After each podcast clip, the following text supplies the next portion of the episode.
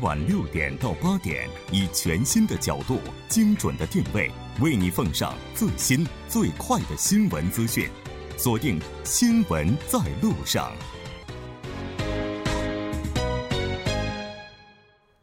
好的，欢迎回来，了解最新热点焦点。锁定调频一零点三，新闻在路上。稍后是广告时间，广告过后马上回来。好的，欢迎回来，回到我们今天新闻放大镜的第二部分，继续和来自韩国外国语大学经营学院的肖树峰教授，以及来自首尔科学综合研究生院工商管理专业的黄飞教授一起来讨论最低时薪这一话题。当然，节目也期待您的参与。您可以发送短信到井号幺零幺三，通信费用每条为五十韩元。另外，你也可以在 YouTube 上搜索 TBS EFM，在收听 Live Streaming 的同时点击对话窗参与互动。那刚才呢，咱们也提到了说这个最低时薪。按照新的适用标准去进行的话，可能会产生的一些变化哈。那其实，这个今天下午出台的新规哈，可以说是把一些补贴啊什么的都纳入这个范畴来之后，就是对于刚才咱们也提到了中小企业来讲，他们是非常欢迎的。所以说，采用这种计算方法的原因，是不是就是因为现在中小企业他们的压力太大了？呃，这个也不能排除哈。但是我们说，这个年初，也就从一月一号。呃，实行这个最低年时薪的时候，其实呃，我们也说了，这是一个大概的一个试行的规定，而且呢，肯定是要根据这个实行的这个过程，然后看到有什么问题是需要调整的。所以呢，当时其实并没有去严格的去规范说哪些包括在最低时薪里头，哪些不包括在最低时薪里头，甚至说这个中小企业和大大企业和这个自营企业的这个本来每个人的这个每个企业的情情况都不一样哈。所以说这一次呢，我觉得。对于一部分奖金，就是分月的这种奖金，还有这种食宿补贴，可以计算在最低时薪里面的这个规定呢，可以说是符合了产业界，就是我们说的业主哈，就是中小企业的这些企业人，然后从年初推行这个最低时薪开始，就提出了这些反对意见的这个，我觉得他是采纳了一部分的这这些反对意见，然后呢，认为说这个上浮的这个上调的幅度的确比较大，而且呢，中小企业呢，尤其是需要这些政府来给他们进行。补贴，所以政府的压力也比较大。所以呢，这一下子涨上去以后呢，所以这这些企业人可能就不干了，然后一直在这个对政府制政策的制定者呢进行反应。所以我们说这一段时间，我们可以看到整个哈过渡期是很艰难的。有些中小企业可能就减员来应应应对这个突然上调的这个薪金哈。然后呢，这个劳动力成本的增加呢，其实中小企业的一些生产的一些生产资料哈就变得贵了，因为劳动成本增加。了，所以整个这个物价也升高了，所以其实，在短期内对这个最低时薪上调的作用呢，好像负面作用就更显得突出了一点。然后，所以这时候政府呢有必要哈，就是要缓解一下这个社会矛盾。主要的社会矛盾现在就是整个啊物价，因为中小企业的最低时薪上调，所以上调了，所以我们需要去细致的规范一下最低时薪包含的一些东西，所以这个算法就自然就出台了。嗯，其实我还挺好奇的一点就是。刚才咱们提到说，中小企业他们是。是比较欢迎的，对。但是现在这种小业主，对，他们现在这情况都好像不是那么乐观。他们为什么呢？是我们看到这个，今天其实大家还以为皆大欢喜哦，但是后来发现不对。一一些餐饮业的自营业者，还有这些连锁店呐、便利店这种加盟店的管理者哈，他倒反而认为这些调整呢，其实并没有帮他减负。呃，这些因为他们呢平时都雇佣的是这种按小时来雇佣的这种临时工，对，所以呢，他本来就不需要付这种什么。按月来付的奖金啦，还有这种食宿补贴啦，也就是说，你定这种计算方法跟我其实一点关系都没有。嗯，哎，所以说，其实这种的，你说我们看了哈，尤其像这种餐饮业的这种加盟者哈，他这种呃不仅是没有帮他减轻负担，而且呢，这个加盟的店主这个总的店，然后还要求说这个啊，因为最低时薪上调了嘛，所以你的收益应该增加了，所以我的加盟费也要增加。嗯，所以整个这个最低呃时薪哈。导致的这个加盟店主呢，倒反而觉得这个更是这个入不敷出，所以呢，其实他们现在主张哈，尤其是这种大多数的餐饮业和连锁业的业主呢，反映说应该是按照产业来区分，然后呢，再按照这个呃企业大小来区分，地区来区分，应该实行不同层次的这个最低时薪标准的。然后事实上，我们其实可以说，这种不同层次肯定是众口难调，这个政府也也肯定就是因为计算太麻烦，所以就一刀切了，对吧？嗯，是的，哎，这么算起来的话，好像我们觉得最难的应该就是这些小业主，对，但反而在制度出台之后，没有受到保护的还是这些人。是的，对，关键是今年现在内外环境其实这个经济环境都不是很乐观，美国一直在啊各方面的这种进这个提高这种关税，也进行施压对韩国，韩国内部的也是这个内需没有起到这种预期的效果，而且这个企业也是叫苦连天，所以说这个经济。这个不景气情况，可是说今年比较严重的，而且今今年政府目标还有设定的百分之三的这种经济增长目标，所以说最低时薪和最低工资呢逐年上涨呢，我们说给这个企业流动资金可以说带来很大的负担。要想这个二零二零年政府已经做出承诺，一定要上上上上调的一万这个每小时一万韩元，所以说这也是一种折中的办法。政府呢可以兑现自己的承诺啊，这个是按照这种方式的话，兑现承诺没有问题，而企业呢又可以。通过一些现金之外的方式呢，给员工一些待遇。我们说通过刚刚补贴，嗯，所以说对各方对企业来说，对政府的程这个遵守程度来说，可能都是一种最佳的方式。嗯，所以如果真的要找一个原因的话，可能现阶段的整体经济大环境，这个环境包括内部环境，包括外部环境，是做出这次决定最主要的原因了。那刚才也提到了，说对于这一些最需要帮助的自营业主来讲，他们反而在这一轮的调整当中没有受到什么实际上的优惠哈。觉得这可能就是。不过我觉得再反映反映的话，因为这个呃一直需要调整嘛，所以现在五个月进行上半年的一次调整，可能下半年到中秋以前或者到中秋以后，可能又会进行一次调整。嗯，它关键是现在这个法律已经规定下来，这个内容调整的可能性相对比较小，就是微调了。对，现在是二到二零二四二四，你现在是比如说基本工资的百分之三，那个百分之二十五，然后津贴的百分之七，这选择这个最低工资里面，可能到二零二四年之后啊，这要百分之百奖金的百分之。这个百分之百，还有那种津贴的百分之百，都又算到了最低时薪里面，所以它这个。越来越严格，跟他说。但是我觉得，既然法律都规定的那么细致了，他都没有考虑到这些自营业主或者是个体户的这种权益的话，我觉得实在是有点偏颇了。像他这个可能只是个法律的参考，可能具体的实施呢，也可能会交给这种，比如说工会啊，还有企业进行这种协调，通过合同的方式，只要在不违反这种法律的情况下，可以相互的体谅协调一下。哎，其实目前这个情况确实好像是无解的，因为对于中小企业来讲的话，它是有各种来源，就是它这个收入是多样化的，所以说可以。用这样的方式去调，把这个最低时薪的计算方法进行调整。但是刚才我们提到自营业主，他雇佣的小时工，其实这是单一收入，没错，所以他可操作的空间就变得特别的小。对，所以说他正说政府要上涨百分之十六，这十六他百分之百的就就是一分不能少，必须必须必须拿。所以说实际的工资，他的这受的影响是直接的，可以说是是没错。那其实最低时间上调，它不仅仅在韩国，包括在其他国家也都会引起雇佣之间的这个争议。你像这个经营界就说最低时薪上调会减少就业岗位，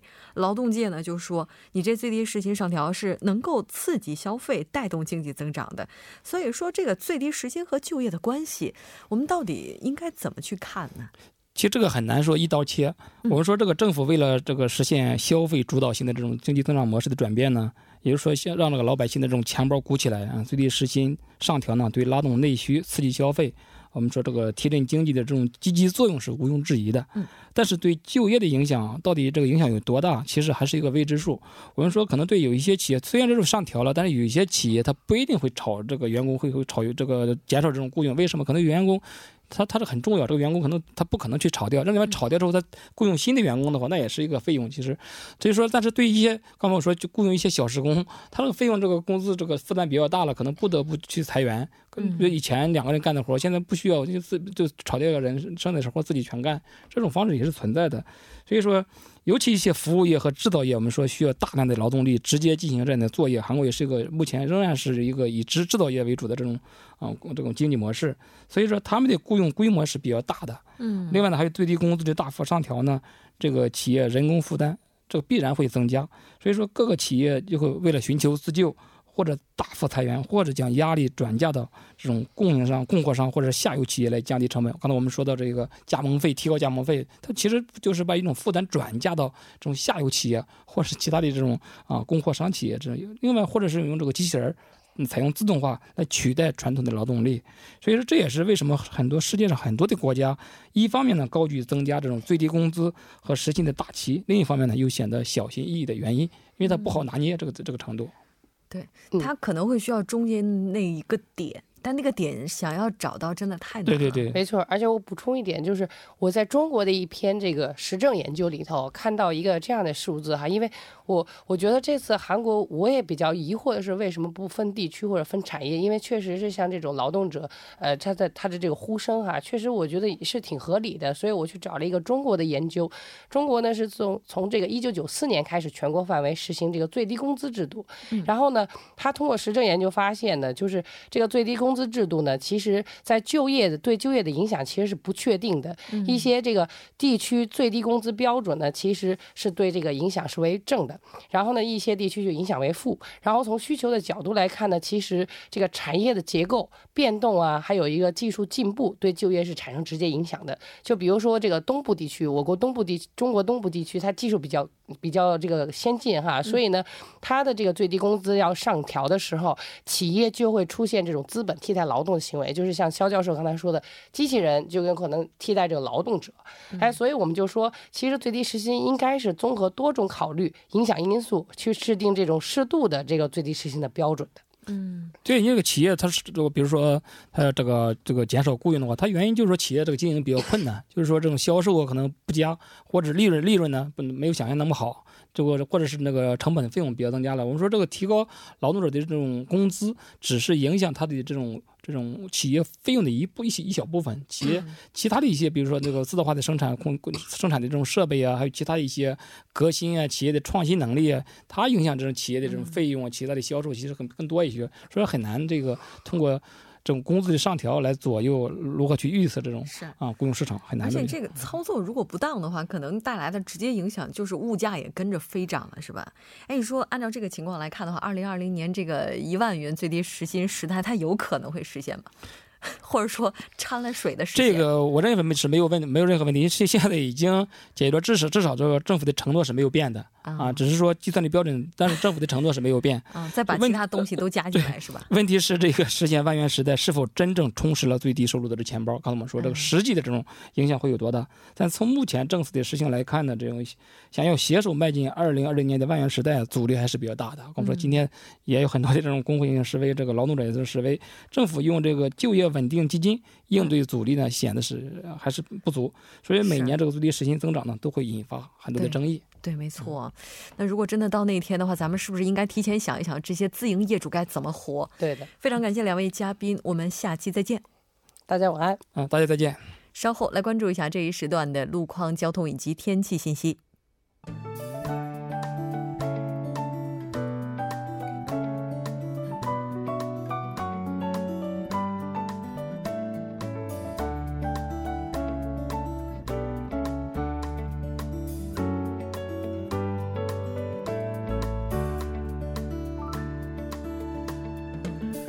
晚间七点四十四分，依然是由程琛为大家带来这一时段的路况及天气信息。继续来关注晚高峰时段首尔市的实时路况。第一条消息来自新村路中正路站至阿线交叉路方向，目前呢，在该路段的下行车道上正在进行道路维修的施工作业，受其影响，下行车道暂时无法通行，请来往的车主们参考相应路段提前变道行驶。好，最后我们再来关注一下天气。明天呢，气温方面不会出现明显的波动，但从下午时段开始，中部地区和庆北北部等局部地区呢，将会迎来一轮强对流天气，部分地区将会出现雷阵雨，强降雨可能给公众出行带来不便，建议听众朋友们明天出行时提前做好雷电和大风的相关防御工作。一起来关注首尔市未来二十四小时的天气预报。今天夜间至明天凌晨多云转晴，最低气温十八度；明天白天多云，最高气温二十五度。好的，以上就是今天这一时段的天气与路况信息，我们下期再见。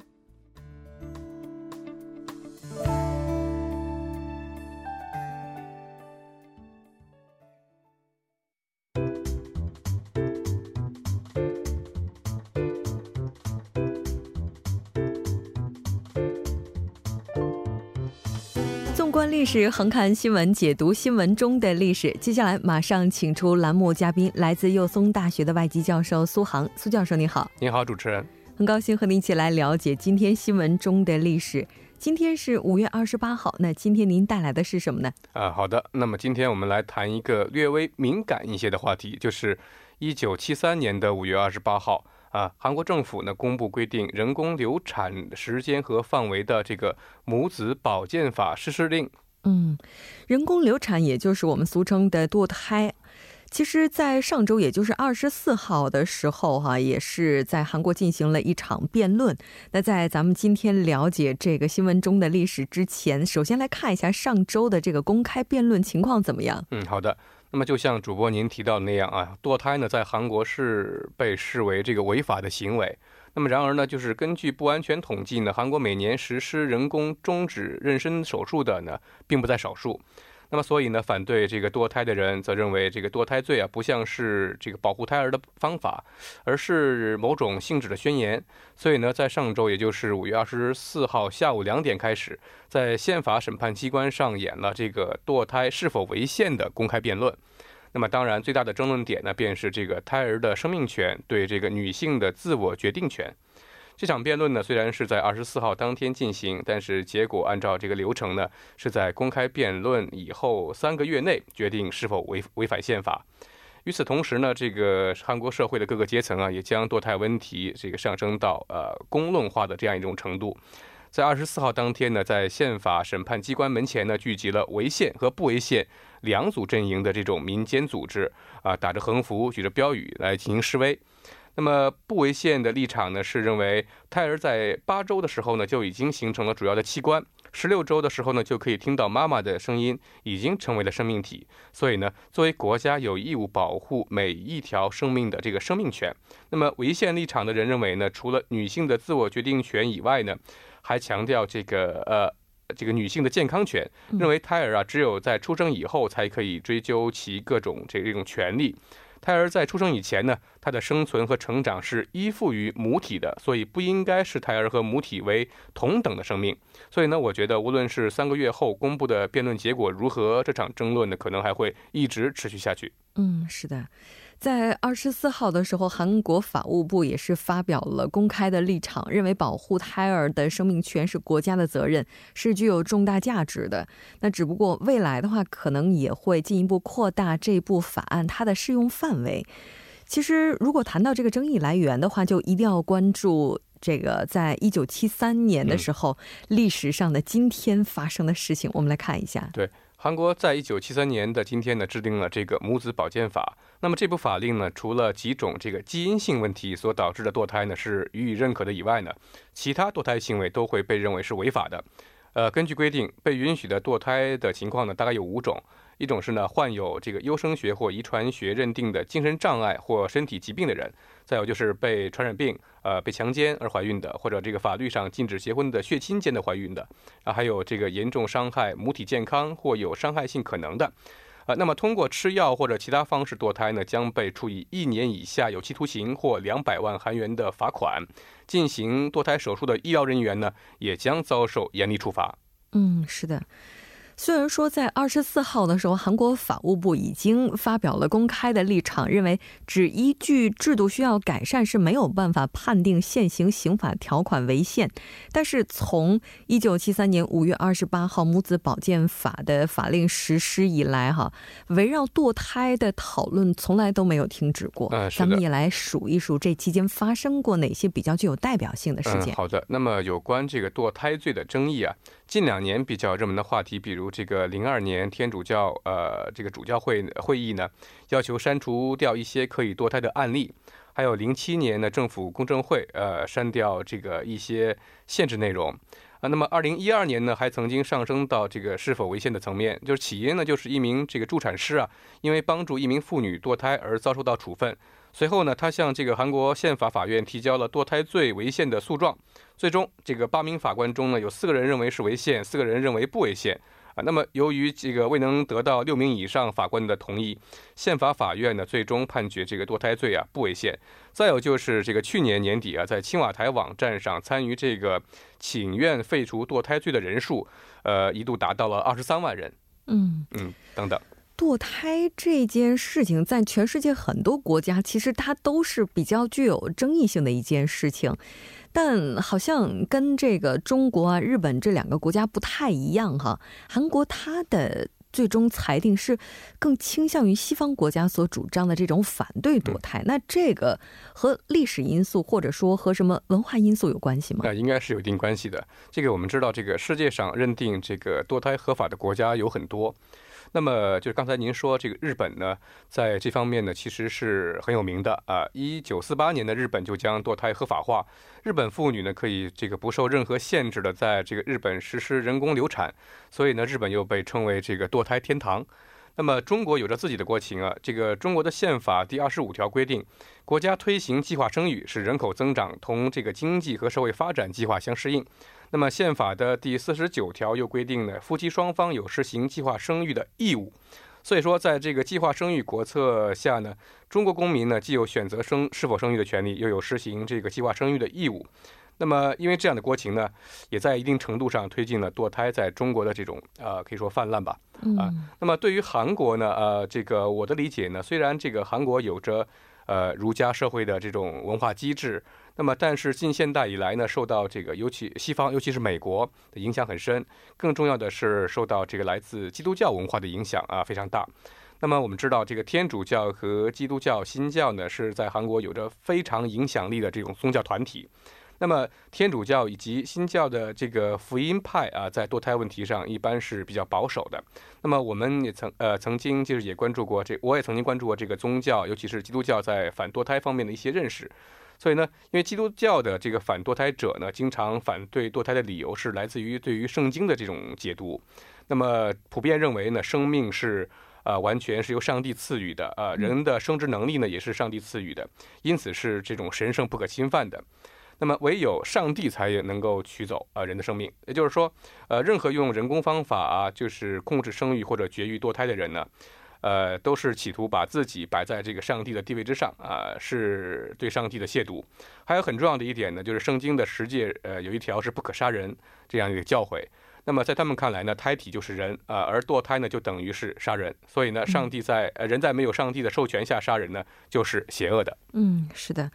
但问题在于，近些年来的话，韩国女性的这些意识也在不断的觉醒，认为自己有权利决定自己是否要生育。对，那所以才有了现在韩国宪法裁定它是否违宪这样的一个流程。当然，不管怎么样，未来的话，可能这个讨论还将继续下去。但截至目前的话，这个韩国的法务部呢，是做出了未来可能会进一步扩大适用范围这样的一个决定。好的，非常感谢苏教授今天带来的这期节目，我们下期再见。再见。新闻中有你有我，我们一直在路上。您的参与，我们的动力。参与我们的节目，您可以通过手机短信的方式发送短信至井号一零一三，每条短信会收取五十韩元的通信费用。你也可以登录我们的官网三 w 点 tbs 点 c o 点 kr，收听更多广播回放。